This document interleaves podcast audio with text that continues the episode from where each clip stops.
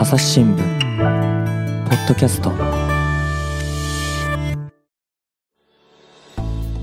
朝日新聞の神田大輔です、えー引き続きまして大阪社会部の記者増田祐介さんと久保田祐樹さんお二人と回線をつないでお送りします。よろしくお願いします。お願いします。はい。というわけで維新躍進の原因について考えているんですけれどもまあ、あの前回はですね、えーまあ、やっぱり吉村さんの人気があるということ、それから自民や立憲なんかに比べてもですね、えー生活者として実感の湧きやすい政策があったっていうような話がありましたが、あとね、その中でちょっと話が出てきて、えーと思ったのがですね、意外とその維新というのが、こちらから見ていると、風頼み、無党派層頼りなのかなと思いきや、結構地道に活動しているっていうね、指摘があったんですけど、久保田さん、ちょっとこの辺の話、教えてもらっていいですか？はい。あの今回僕もあの選挙活動を通じてです。まあ今までも選挙いろいろあったんですけども、候補者ついてみて、あ、その外で言われてるほど、候補者は風吉村さんとかの人気とか、あのさっき言ってた、えー自民への批判、野党、共闘への批判みたいなところ、外部要因だけじゃなくて地道に活動してるんだなっていうのはすごく感じています。で、あの政治家の活動量がすごいから有権者が支持するとは全く思ってないんですけどもあの多分外から見ていると維新の人たちは吉村さんが来てそれで応援してくれたら票が集まるみたいなことは全く思ってないっていうところがあの紹介できたらなと思ってます。えあのちょっとじゃあ具体的なエピソードがあったら教えてもらっあていいですか、の例えばですね、えー、と先ほども、えー前回も話あった大阪2区これ佐藤明さんという自民の、まあ、ベテラン議員に維新の森島さんという森島正さんという新人が挑む構図だったんですけども、えっ、と例えばこの森島さんは実際この1年立候補を表明してからですね、まあ、1年ちょっとの間にここ2区有権者44万人多いるんですけども、大体約。あの、そこの世帯、もちろんオートロックとかチラシ配れないところはあるんですけども、この世帯、全世帯を4周回ってポスティングしたと4か。週。はい。ここ、えっ、と、まあ、戦略なんで、あの、具体的にどこまで言えるかあれなんですけども、これだけ足を稼い、自分の名前を売るということを徹底的にやっていて、で、あの、それを、そうただ単にチラシ配ってその人に投票するかって言ったらそんなことはもちろんないので、うん。じゃあどんな人たちが支えてるかって言ったら、そこの同じ地区選出の大阪市議だったり、大阪府議が、まあ、ある意味手足となってですね、あの、森島をよろしくお願いしますという、もう顔が見える関係の中で、あの、候補者を売り込むというような戦い方をしてます。で、えっ、と、例えばですね、この地元市議がいるから、この人が好きだから森島さんも応援するんだと。だから、あくまで支持してるのは維新全体じゃなくて、維新のこの誰々市議なんだけども、その人が応援してるから応援するみたいな構図。下から、こう、手厚い支持を重ねていって、あ最終的な、こう、ここに対処しましたけど、えっ、と、そういう大きな支持につながっている。下から、単に風邪頼み外部要因だけじゃなくて、きちんと顔と顔の関係から票を積み上げてるんだっていう活動もしてるのが実態だと思ってます。なるほど。ただまあ、この話だけだと、森島さんなり、その大阪2区の人たちが、俗人的にそういうことをやってるのかなと思うんですけど、他の選挙区でも同じような動きは見られるわけですか？そうですね。あの、多分これ大きく、えっ、と、いろんなところで見られると思うんですけども、もう一個、例えば、えっ、と、大阪14区。これ、いわゆる、あの、全く地盤とか地域関係ない落下さん候補と言われる青柳さんが立ったんですが、この、あの、14区というところは、実は、あの、日本維新の会代表の松井さんの地元でもあるんですね、八尾市って。で、ここだとですね、えっ、と、14区って、八尾市、柏原市、羽曳野市、藤寺市とか、あの、4つの市が選挙区になってるんですが、このうち3つの市長は維新の市長なんです。で、この維新の市長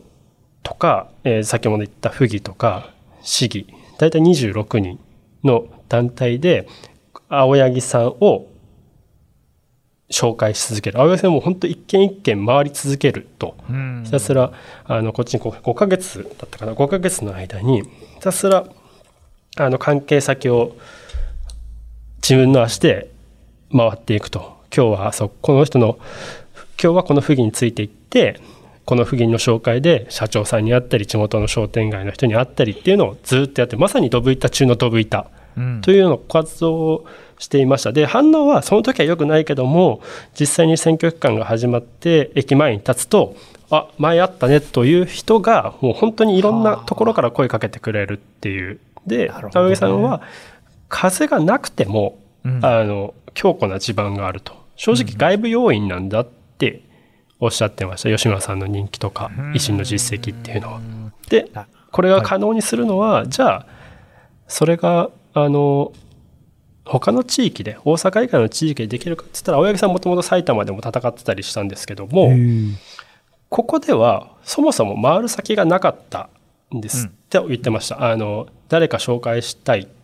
誰か紹介してほしいっつってもそもそもそういう人もいないしピンポンをしてもピンポンして出てくる人は4分の1さらに話聞いてくれる人は3分の1みたいな感じでそもそも人に会うことが難しい。のとは違って、うんちゃんと地に足ついた活動をしている地元市議、府議で特にもあの市長っていうのがいるのでとにかく顔を売る先がある。うん、でさらにそれがあの家族とかあの友人に紹介することでどんどんどんどん広がっていくっていうのがあの議員から見た選挙活動なんだろうなと思っても維新の選挙活動なんだなと思ってます。うんなるほど、これは本当にね、興味深い話で、あのまあ、選挙ってでも、おそらくもともとはそういうものなんですよね、あの私も記者になって20年以上になりますけれども、最初に初日で行ったのが栃木県だったんです。であのまあ、選挙あって地方の選挙もありますよね、そういう取材をしていて、私は出身は名古屋で、まあ、言ってみれば都市部だったので、全然違うなっていう、選挙が違うなってことに驚いたんですよ。というのはもうほとんど一個一個、すべての家っていうのが、大体こう、まあみんなその当たり前ですけども、把握、地元ではされていて、で、村議だったり町議だったりっていうのは、わりかしその町内会長さんみたいな感じで、輪番で回っていくんですよね。で、そこの集落の票っていうのが集まって、まあ、その町議さんのところに行くと。その集落のその町議さんの集めた票っていうのが集まって、もう一個上、県議だったりっていうところに行って、県議だったりが集めた票が集まって、えー、国会議員に行くっていう、完全にその網の目のように張り巡らされた、そういう構造がある。まあ、これは今のは自民党の話なんですけど、でも、それが労働組合になると、これがあの立憲だったり、もともとの民主党だったりするっていう、そういうはっきりとしたものっていうのは、でも、すごい顔を売っていくっていう中でね、できる。労働組合にしたってあれも、その普通にやってたら全然みんな投票なんかしてくれないから、ちゃんとカードを書かせたりとか、いろんなことをやって、組織をちゃんと束ねてるんですよね。で、今の話聞いてると、維新って、まさに選挙の原則中の原則をちゃんとやってる。すごいね、そこは、なるほどなと思うんですけれども、一個ね、久保田さん、僕気になるのが、はい、それはなぜできるのかなんですよ。つまり、例えば、あの、うんうん、吉村さんなり、ま、松井さんが、そういうことをやれっていうふうにみんなに言ってるんですか？えっと、これ、まあ、もちろん、あの、もともと自民、あと維新はですね、自民党から抜けてた組織なので、でね、あのやっぱ自民の感覚を持っている、特に選挙の戦い方を持っている人がいて、これは多分、うん、あの、維新の会が結成した当初から徹底的に地元を回れ、えっ、ー、と、講演会を作れというようなことは徹底的にある意味体育会系ですよね。これ中の候補者の人たちも体育会系だっていうような、はいはい、あの戦い方。で上からそう言われているのもあるしただ一方で候補者がもうそれ以外やるなってわけじゃなくてあの例えば講演会作らずにあの広く街に出て常にか、ずっと顔を売っていくみたいな作戦もあるでしょうし、うん、あのやっぱり選挙に対する熱っていうのは維新全体として多分ずっと調整され続けてるんだろうなと思います。であとはこの10年間であの最初は少女隊だった維新の会というのがあの本当網の目のようにあの広がっていって今府内では238人かな。約240人の府議とか市町村議がいるのでこの人たちのネットワークっていうのはかなり強固にあるんだと思ってます。なるほどね。なんかあれじゃないですか、その松井一郎さんがあの あんまり普段は褒めてることのない朝日新聞の声欄を紹介するみたいなことがあったらしいじゃないですか。そうなんですよね、ツイッターで、まあ、その内容は、あなるほどなってところだったんですちょっと簡単に紹介すると、うちの声欄にあの投稿された内容は、コロナ禍で、これ、あの商店の店主だったんですけども、コロナ禍で大きな打撃を受けた商店街に訪れたのは維新の候補者だけだったと。えっと、米付きバッタのように来ているような候補者見てるし日頃の地道な努力を有権者は見ているんだというような内容で松井さんこれツイッターで維新の候補者所属議員の皆さんは声を出してみましょうと紹介してました。まあ松井さんらしい感じそうそう。ただやっぱこれ実際にそうなんあの別にその民主とか自民がサボってるってわけでは多分ないと思うんです。同じようにやってると思うんですけどもここの活動を厳かにしたら風直りになったらあのすぐに落とされると有権者は見てるぞっていうのを松井さんとしてはその議員に発するという意味でこれ紹介したんだろうな珍しくうちの、まあ、声なんですけども、紹介したんだろうなと個人的に思ってね、なかなか松井さん、朝日新聞では厳しい人なんですけれどもね、はい、そういうところはでも、なんか、その辺もちょっとこうね、ぜぜひひの感じがあって、うん、またこうね、うんうん、えー、有権者に対しても評判が良くなるのかなって気もしますけど、うんうんうん、あのやっぱり今、お話を聞いていると、その不義だったり、市議だったりっていう、そういうその、まあ、いわゆるこうローカルなですね議員さんたちっていうのが、かなりこうキーポイントになってるっていうことですよね。そうですねかなりキーポイントになっていて逆これやっぱあの維新がじゃあ他と違うのかって言ったらその大阪市会では、えー、過半数に届かないけども第一会派府議会では過半数というところでやっぱ現職として地域を回っているでこれは正直民主とかではなかなか今現状の議員数大阪府議会2で司会は多分いないのでそれではできないんだろうなとは思いますね構図として。あのまあえーと、総選挙、衆院選に関して言うと、小選挙区制で、まあ、比例もありますけれども、基本的にはその選挙区あたり1人しかあ当選しないけれども、まあ、一般的に市議会とか府議会って、それぞれその、まあ、定数っていうのがあの複数、中選挙区制なようなものであったり、まあ、市議だったら多分全市域でやると思うんですけれども、そういう中で、例えばその維新の候補同士を切磋琢磨させたりみたいなことってやってるんですか？そうですね。あの、なかなかこ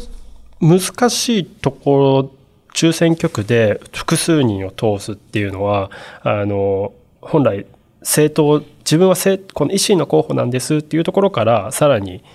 私はこういう候補なんです、こういう人間なんです。って売り込んで戦わなきゃいけないので、それは、まあ、あの競わせてる部分もあるし、実際そこで取ることで、あの維新の会派構成としてあの力を増すので、そこはかなり複数人を立てるところ、あの例えばですね、あの、うん、高槻、先ほど神田さんもあの訪問したという高槻府議は、えっ、ー、と、不義っていうと定数4なんですよね確か。で、うんうん、そこに入ってるのがえー、っと公明の候補1人。で辻元さんの同じような民主系1人、うん、強そうですね。その後、うん維新の不義2つ取ってるんです。ここ自民入ってないんですよね。えあそうなんですか。なので 4, 4つの定数があるんだけどもそこに自民が絡んでこない、でこれは維新が2つ取ってるからではあるんですけども、やっぱここでだいぶその草の根って言い方があれなんですかねそのっていうとここでまず差が歴然としてあるなとは思いますね。なるほどね。で、まあそうは言っても、しかし、そのね、新顔の候補なんていうのはなおさらですけれども、やっぱり顔を売っていく、え、え名前を覚えてもらうっていうのも、すごい大変なことではあると思うんですよね。うんうん、そうですね。どうなんでしょうね、例えばやっぱりこう、ね、よくそのツイッターとか見てると、今回のその維新の、ね、勝利っていうのは、躍進というのは、そのやっぱテレビ型の、ね、選挙であることの大きさだとやっぱテレビなんか見ていると、こう維新のね、それこそ大阪は特にそうですが、吉村さん、松井さん、はじめ出てくるっていうところで、そこで勝ったんじゃないかみたいなことも言われますけど、このあたりなんかどう見ます、うん、そうですね、あのやっぱそそれは全く無視できないものだとは思ってます。あのやっぱりえーと、首長としてだけじゃなくて大阪市長を、えー、府知事としてメディアに出る特に大阪のメディアに吉村さんたちが出るというのは紛れもない事実だと思ってます。ただあのもっと局所的に今回の選挙に限って言うとあのやっぱり党首なのでメディアがもう何でもかんでも維新だけを流すわけじゃなくてこれ多分あの横並びにあの党首の発言っていうのは、例えば我々だったら行数で区切ったりしますけどもテレビでも放映時間で区切ってると思います。うん、ただですねあの今回の選挙どこもやっぱり前評結果的に15選挙区立てた15選挙区全部勝ちましたけども前評判では戦いが厳しいと激戦だっていうところいっぱいあって例えばそこであの同じようにこのここの選挙区には何人が立ってますということで3分3分3分というような形で放映されても自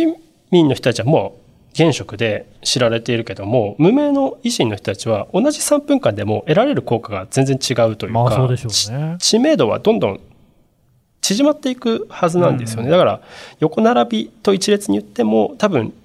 そういうのがあの維新の無名と言われるなかなか顔を知られてない候補者にもプラスに働いたことは間違いないと思います。これは多分外で言われている吉村さんが松井さんがテレビに出てるからだとはいうのとはちょっと違うテレビの効果だったり、うん、あの注目のされ方の効果なんじゃないかなと個人的に思ってますあとどうなんでしょう、やっぱりこれもね、若干その維新の人には失礼かもしれませんけれども、とはいえ、やっぱり維新の議員だったり、秘書の人、あるいは元議員さんなんかで、不祥事の例っていうのがなんか目立つ気はするんですよね。で、そのこうやって維新が勝っていくと、当然議員の数も増えるわけで、その中でこう集めていく中で、蘇生乱造じゃありませんが、あのまあ、人品として、この人はいかがなものかっていうような人が出てくるなんていう恐れはないんですかね。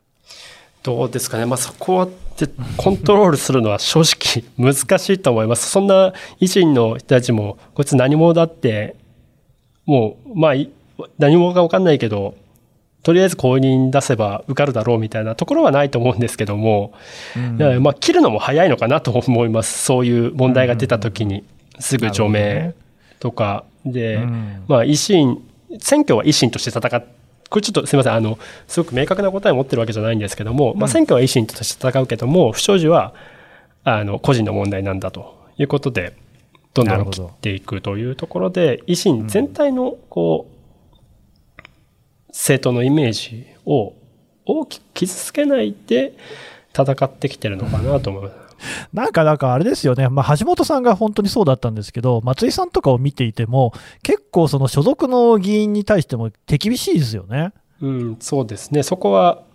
あの厳しく接するようにしてます。まあ多分その程度によるとは思うんですけどね、あの一時一時除名、例えば会派を離れて半年して戻ってくるみたいなことはよくあるんで。うんなるほどね。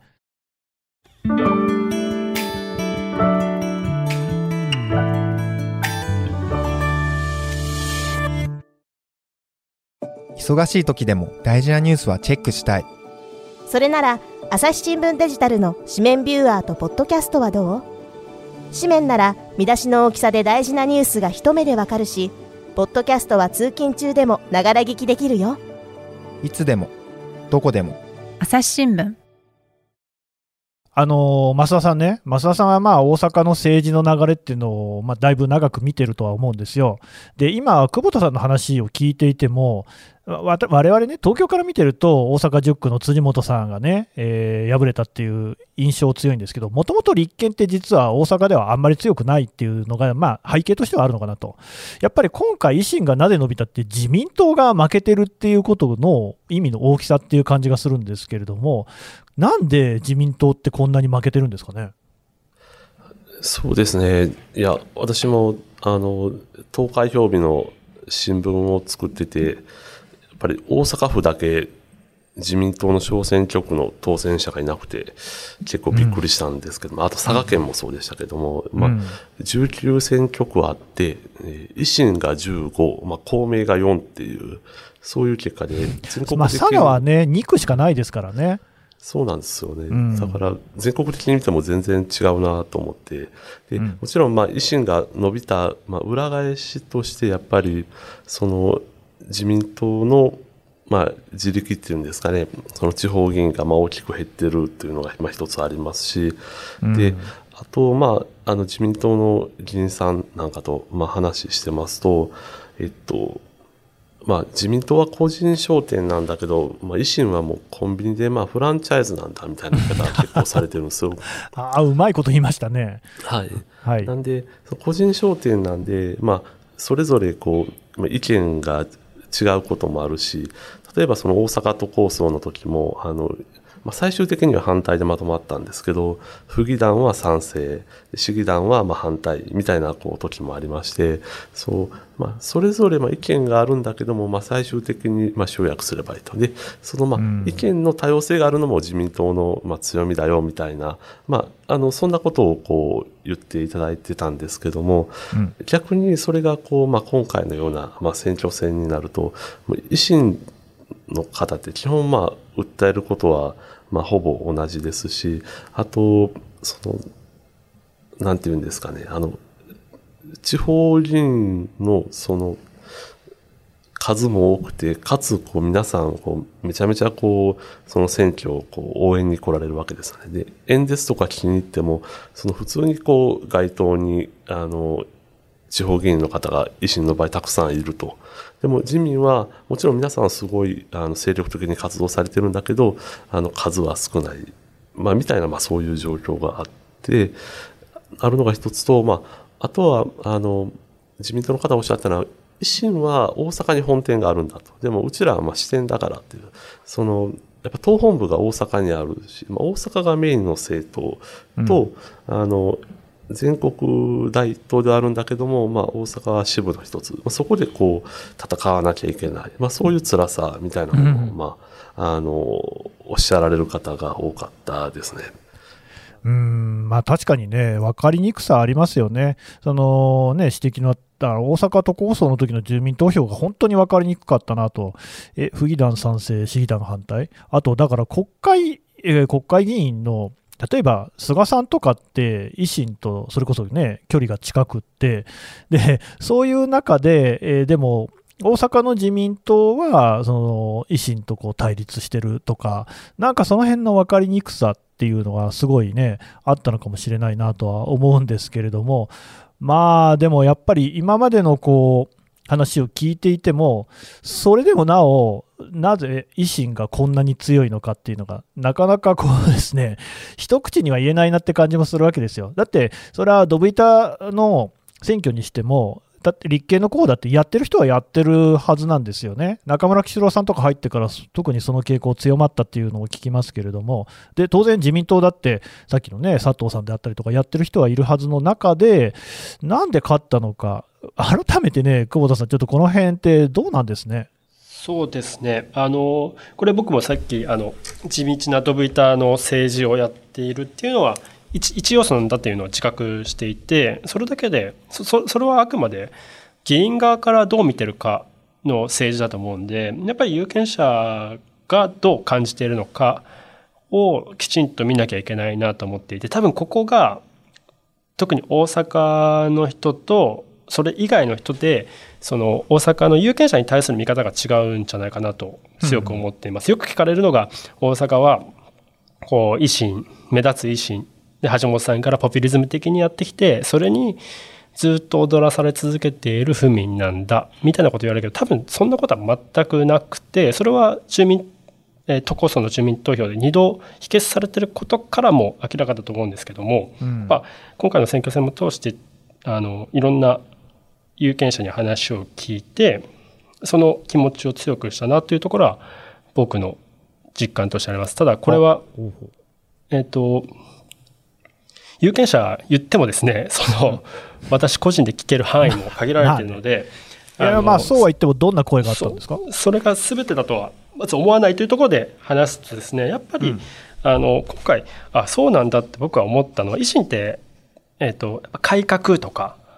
あの政治を変えていくみたいなところうんで、改革政党なんだっていうのがこれは一つのアイデンティティ特徴だと思名うんですけど前が維新ですからね。そうなんです。うんただですね、あの、あもう10年っていう、まあ、その期間の重みなんですかね、時間経過なのか、あの、例えば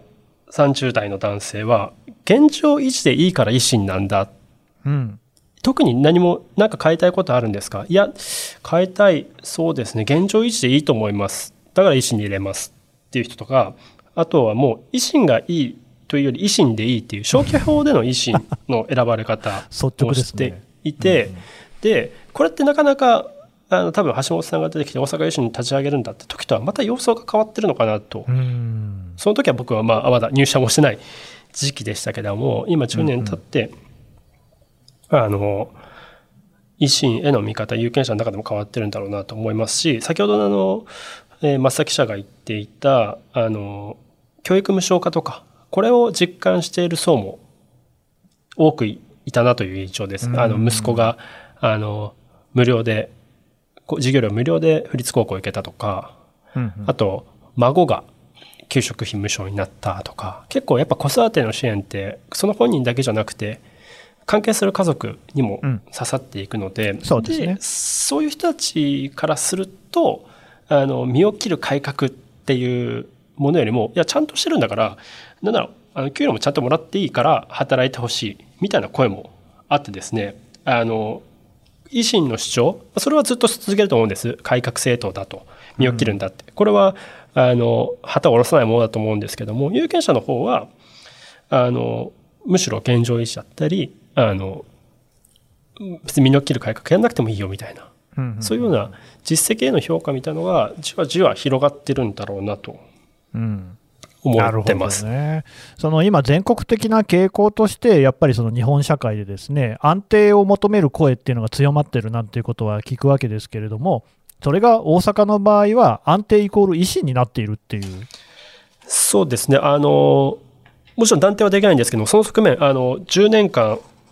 議員、ちょっとこれ、僕も実際に聞いて、もう安心感があると、あの、一時の政党じゃないっていうのは分かってるし、議員もそれを感じていると言ってます。あの、それこそさっき言ってた、あの、地方議員がいるので、地方議員と常にやってき、あの、話、面、顔を合わせて話をしてて、この人たちはちゃんと地域のに根ざしてるんだっていう感覚が少なくとも広がってる。そうすると、改革っていうよりも、あの、今、行政運営をきちんとしてくれているという印象を医師に対して持つっていうのは、多分外から見てるとわからないけども、あの、大阪の有権者の感覚としては理解できるうん。ものなんじゃないかなとなるほどね。ね。いや、あれなんですよ、例えばイギリスのね、ガーディアンっていう新聞なんかは、維新がこうやって伸びたことに関してね、あのポピュリスト右翼政党のお勝利だっていうようなこう書き方をしてたわけですけれども、じゃあ、久保田さんの実感としては、そのポピュリズムとかそういうことではないっていうことですね。そうですね。まずポピュリズムっていうのがちょっと僕感覚として合わなくて、うんあの、まあ、批判者の方はよく言う。だポピュリズムに通じるものって、例えばメディアに出てるからと、吉村さんがいっぱいメディア露出が多くて、そこで負けたんだっていう敗戦の弁を述べた自民党の議員の方もいらっしゃいましたけど、多分それを言ってるだけでは、なかなか今の構図は変わらないんだろうなと思います。っていうのと、あとポピュリズムっていう時には、絶対的にですね、あの、有権者をなんていうんですかね、軽視してるというか、有権者があのきちんとした判断が下せないという前提に立っていないと、そういう言葉って出てこないと思うんですけども、それをあの僕個人として使うのもかなり抵抗があります。あの久保田さんはね、東京・葛飾の出身でしょ、はいはい。あの大阪に住んでみて、維新に対する印象って変わりました？どうかちょっと僕はあの取材者なので、どっちかというね多分大阪市民、大阪市民っていうよりも、あの吉村さんと話す期間が、話すというか、こうやり取りする時間が長すぎて、なかなかこう、みんなが見えてるものと違ううん、とは思ってます。で、とはいえですね、あの、どうだろうな、僕はその、えっ、と、今のお話、ちょっと直接の答えになるか分かんないんですけども、うん。やっぱ、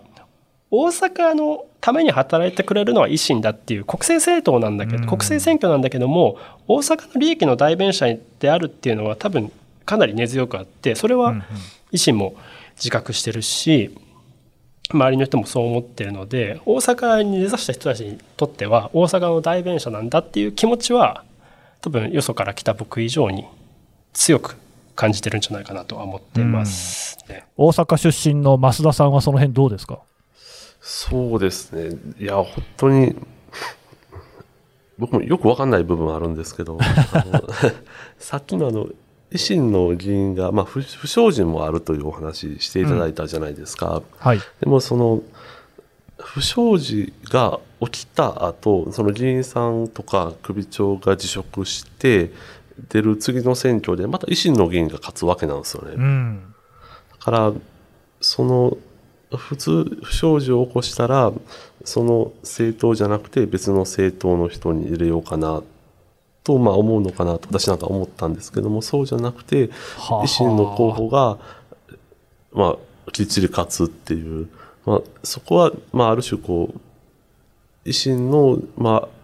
政党としての評価っていうのが、まあ、根強いのかなというふうに一つ、まあ、思ないるました。いやーさっきね、ほら、あの維新をフランチャイズに例える話あって、確かに、まるまるコンビニっていうところの店長さんがなんか事件を起こしていなくなったとしても、コンビニはずっと営業し続けていてほしいですもんね。えーそそうなんですよね。だからそこも、そのコンビニがいいか悪いかは別にして、その、まあ、商品が分かりやすいっていうんですか、ね。なるほどね。はい、例えば自民党なんかでもやっぱり幅がすごい広くて、この政策がどどっちなんだろうっていうのはやっぱりあると思いますし、派閥ごとで言ってることと違いますし、で、立憲の方もやっぱりその共産党とやっていくのかどうかとか、なんていうんですかね、そそこのこう幅の広さ、まあ、はい有権者からすればちょっと分かりにくさみたいなのが、まあ、あるそうですね。中で、まあ、維新は基本的にみんな言うことはまあ同じですし、うん。でそこは吉村さんも含めて同じことを言ってると、うんだからまあそういうところがいや本当にあのいいか悪いかは別にしてですけども、まあ、あの有権者の理解を得てるというか、まあ、票につながってるのかなってなんかそそんな印象を持ちましたああ、。これも面白いですね。だから、どっちかっていうと、公明党とか共産党に近いですよね、その感じって。あまあ、そうそうですね。であとそのそこはその言うことはあの基本変わらないんだけども支持母体がないと、まあ、あーそれもないことを売りにしてるっていう。不そこは公明政党だ共産党とは別です。あ、はい、別の記者が取材してくれた有権者の方は、うん。その別に維新じゃなくてもいいんだと。うんうん。ででも維新はその支持母体がないから、我々に近いことをやってくれるんじゃないか。でだから逆にし支援してるからこそそこはチェックし続けるみたいなことをおっしゃってて、でそこはもうダメなら乗り換えるよみたいなことをおっしゃってるんですよね。うーん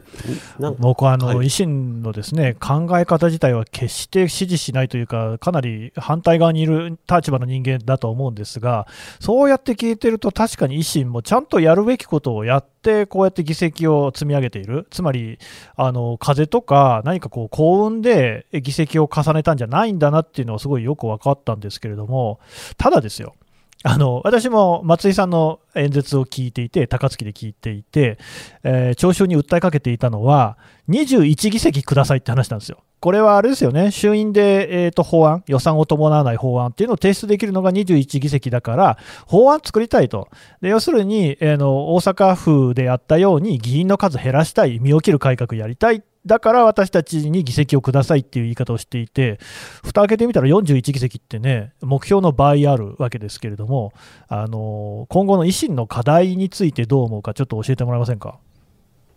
そうですね。あの、やっぱり21議席っていうのは、あの、加田さんのおっしゃる通り、最低ラインと位置づけていて、今回それを大きく上回ったと。で、やっぱ今回、先ほどお話ししましたけども、維新の今回の選挙の戦い方というのは、日本維新の会の実績じゃなくて、いわゆる地域政党、大阪に根ざした大阪維新の会の実績をアピールすると。まあ、それは大阪府民には刺さるよねってことなんですけども、じゃあ実際こう、法案提出できるような立場になって、何を実績として残せるかっていうのが、次は問われてくるんじゃないかなと思っています。で、これやっぱ大阪に、えー所属大阪維新の会に所属する議員からしたら、あの、日本維新の会が何か実績残したかって言ったらそんなことはないと 言ってるので、で、今回も、あの、新しい勢力図見ても、何か維新がキャスティングボートを逃げる位置でもないので、うんあのじゃあこの41、まあ、ここから言った第3党なのでそこでどんな実績を残せるのかが次問われてくるんだなと思ってます。うーんとはいえですよ、自民党、公明党とこう今のところ連立するって話でもないし、国会を動かす力はないのでは。そうだと思います。あの、だからやっぱり、それは松井代表とか吉村副代表も自覚、明らかに自覚していてですね、うん国会議員で統制拡大、国会議員どんどん増やしていくんだとは別に、あの、大阪以外の地域、今、神戸、あー兵庫とかに頑張って増やそうとしてますけども、大阪以外のところで、あの、手となる足となる地方議員だったり、小さい市町でも、えっ、と、維新の首長を作って、こんなことやったんですと。自分は退職金カットしました、みたいなことで、目に見える、その、大阪でやったようなやり方を広げていくんだというのが、あの、今後の戦い方だというのは明確に言ってます。ただちょっとい一つやっぱり気になってくるのが、えー、と松井さんはもうあれですよね、大阪市長としての任期が終わったら政界を引退されるっていうことで、えー約束をされていて、で吉村さんも自分は代表選には出ない、代表にはならないっていう趣旨のことをおっしゃってたと思うんですが、今後のその維新って、誰が中心になって、代表となって引っ張っていく形になるんですか？これはですね、あの、目下取材中でもあるんですけども、はい、でもあるんですけども、あの、じゃあ、僕が取材できてない部分含めてですね、あの、大阪維新じゃない、日本維新の会で、みんなが、その吉村さん、松井さんを除いて、この人だって言ってる人がいるわけでもないのは事実だと思います。やっぱここの、吉村さんもちろん人気がある、知名度もある、大阪維新の会の代表でもあるって、で順当にいけばそうなんですけど、本人やる気がないと、出ないということを明言してて、松井さんに代わる人って言ったら、やっぱ松井さんはこの維新の会作った人でもあるので、なかなかこれは全員をまとめ上げる、もううんこの人だったら絶対しや従うみたいな人を立てるのは、これは本当難しいと思います。維新の会を見渡してみても。そうなってくるとね、そのフランチャイズっていうのが揺らぐのかなって気もしますけど、増田さんはこの辺はどう見てますか？そうですね。あの、やっぱり、あの、橋本さん、松井さんの体制でも、あの、橋本さんはやっぱり看板役で発信力を発揮してて、まあ全体の調整は松井さんがやってらっしゃったと思います。うんで、まあ政党ってこう、なんていうんですかね、そういうこう、党内の調整とか、そういう人間関係とか、まあそそういうのの調整にかけなきゃいけない力もすごい多いと思うんですけども、それは橋本さんがいなくなって、松井さんと吉村さんの体制になっても、基本松井さんがやってらっしゃったと思います。で、その松井さんが辞めたら、誰がそういうこう、まあ、調整とか、まあ、そういうのを、まあ、やるのかっていうのはちょっと私自身もまだわからないですし、そこが、あの、維新っていう党の、まあ、弱点にはなりかねないかなというふうに思っております。うん、じゃあ、まあ、躍進はしたけど、まだまだ波乱含みって感じですかね。そう、そうですね。で、まあ、あとは、あの、やっぱり、維新という政党、基本、まあ、あの、イメージとしては都市型の政党であり、その、まあ、規制緩和とか、えーによって、えーまあ、成長を促して、でそれでこう、まあ、あの人口減少するこう社会にまあ立ち向かっていこうっていう、まあそっけまあ、OK 内でいうとそういうのだと思うんですけども、はい。で、まあ、IR ですとか今度大阪万博やるぞとか、そんな話で。基本、まあ、あの都心の話都市部の話ばっかりなのでこれがこうなんていうんですかねいわゆるこう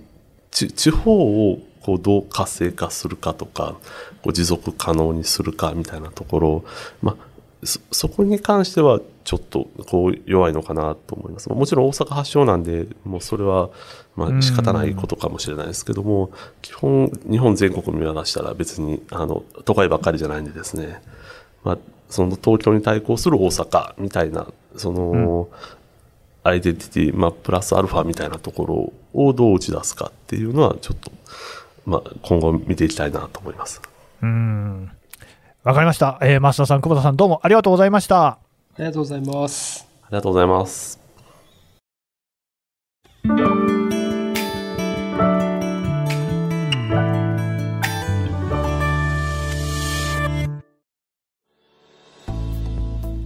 はい、えー、というわけで、えー躍進をした維新の会について大阪社会部の記者増田祐介さんそして久保田由紀さんのお話聞いてきました、えーさてね久保田さんね、えー話にもありましたけれども鋭意取材中ということで取材をした結果はどういうふうになっていくんでしょうか？そうですね。あの、維新の原動力は、やっぱり大阪市長、大阪府知事、このツートップを抑えることで行政を動かしてきた。で、それを実績としてアピールしてきたというところがあって、このツートップを抑えたのが、ちょうど10年前、11月27日で、この10年間を振り返る企画を書くべく、今、取材していてですね、この今回の衆院選、今回お話ししたような、えー、と勝因だったり要因っていうのも含めてですね、維新の10年を振り返りつつ、え2度の秘訣になった住民投票のことも触れて、かつリーダーとして引っ張っている吉村さんがどんな人物なのかみたいなことをあの取材班を作って、うん。えー企画えー、と進めています。ではい。これは紙面でもデジタルでもね。大きく掲載したいなと思っているので、これね注目していただければ。非常にね読み早く読みたいなって気持ちですけれどもいつ頃読めそうなんですかね？ちょうど10年の節目になる11月27日に向けてあの準備してますができるだけ早く皆さんのお手に届けられるように、まあね、11月の終わりぐらいにはその記事も読めるということですね。はい、はい、わかりました。お二人どうもありがとうございました。ありがとうございましたありがとう。ございます。朝日新聞ポッドキャスト、朝日新聞の神田大輔がお送りしました。それではまたお会いしましょう。この番組ではリスナーの皆様からのご意見ご感想を募集しています。概要欄の投稿フォームからぜひお寄せください。ツイッターやメールでも受け付けています。ツイッターでは番組情報を随時紹介しています。アットマーク朝日ポッドキャスト。朝日新聞ポッドキャストで検索してみてください。